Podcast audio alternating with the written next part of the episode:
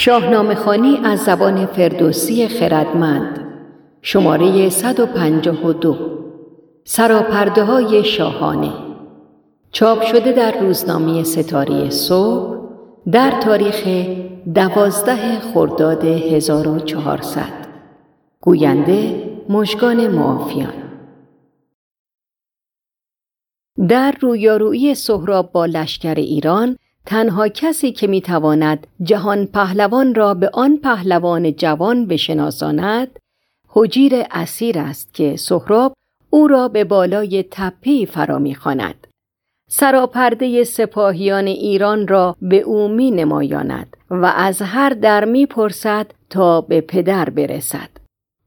فردوسی بزرگ زرافتی را که در پس بیتهایش موج می‌زند در دیالوگ ها و گفتگوها به اوج می رساند.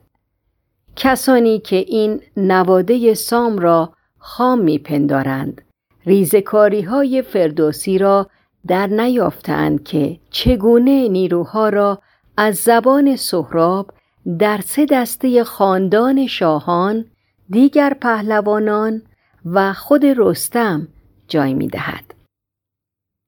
وقتی سپاه ایران به دژ سپید رسید این سهراب بود که با چشمان تیزبین خود لشکر را به هومان نشان داد و حتی شمار آن را برآورد کرد.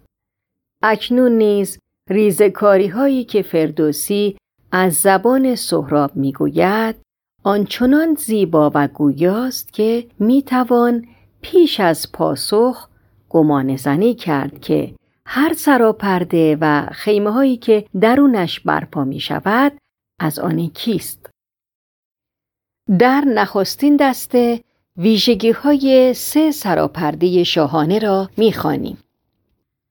سراپرده دیبه از رنگ رنگ به دویندرون خیمه های پلنگ به پیشندرون بسته صد جند پیل یکی مهد پیروزه برسان نیل.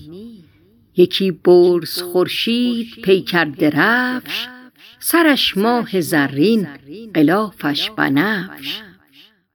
به قلب سپاه اندرون جای کیست؟ ز گردان ایران ورا نام چیست؟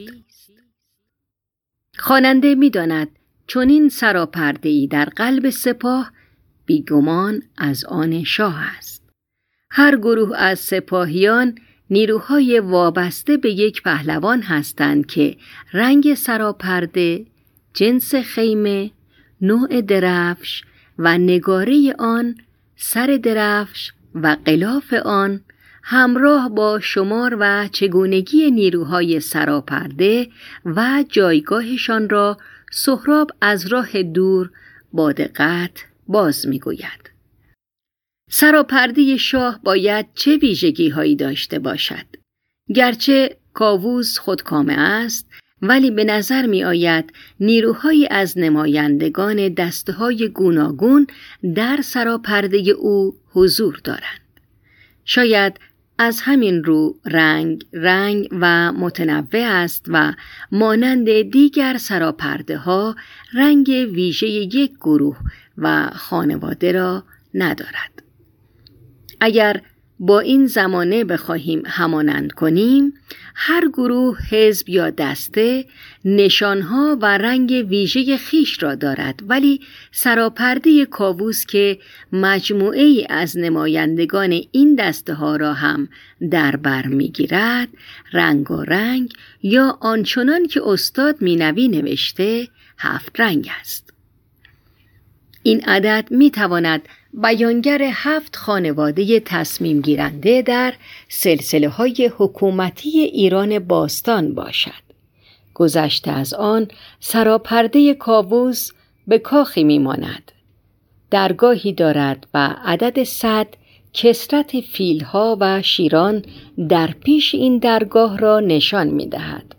دکتر کساسی که پیلان و شیران را استعاره آشکار از پهلوانان شیردل و پیلپیکر دانستهاند به واژه بسته توجه نکردند سراپرده کاووس درفش یا پرچمی بلند دارد و خیمه های فراوانی را در بر می گیرد. جنس دیبای سراپرده و تخت روان پیروزه نشانه های دارندگی است و حتی به گفته دکتر خالقی رنگ آبی یا بنفش یا فیروزه‌ای رنگ ویژه بسیاری از ابزار و آلات دربار شاهان ایران بوده است. گرچه ماهچه درفش زرین است ولی پوشش میله آن باز هم بنفش است. با این همه ریزکاری سهراب خود پاسخ را می داند و تنها برای فریب حجیر سراپرده رستم را دیر نشان می دهد تا سپهبد اسیر گمان کند این و آن برای فرمانده سپاه توران تفاوتی ندارد.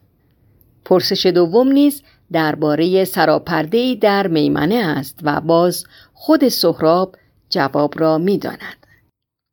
سراپرده ای برکشیده سیاه رده گردش اندر زهر سو سپاه به گردندرون خیمه زندازه بیش. پس پشت پیلان و پالای پیش. زده پیش او پیل پیکر درفش به دربر سواران زرین کفش.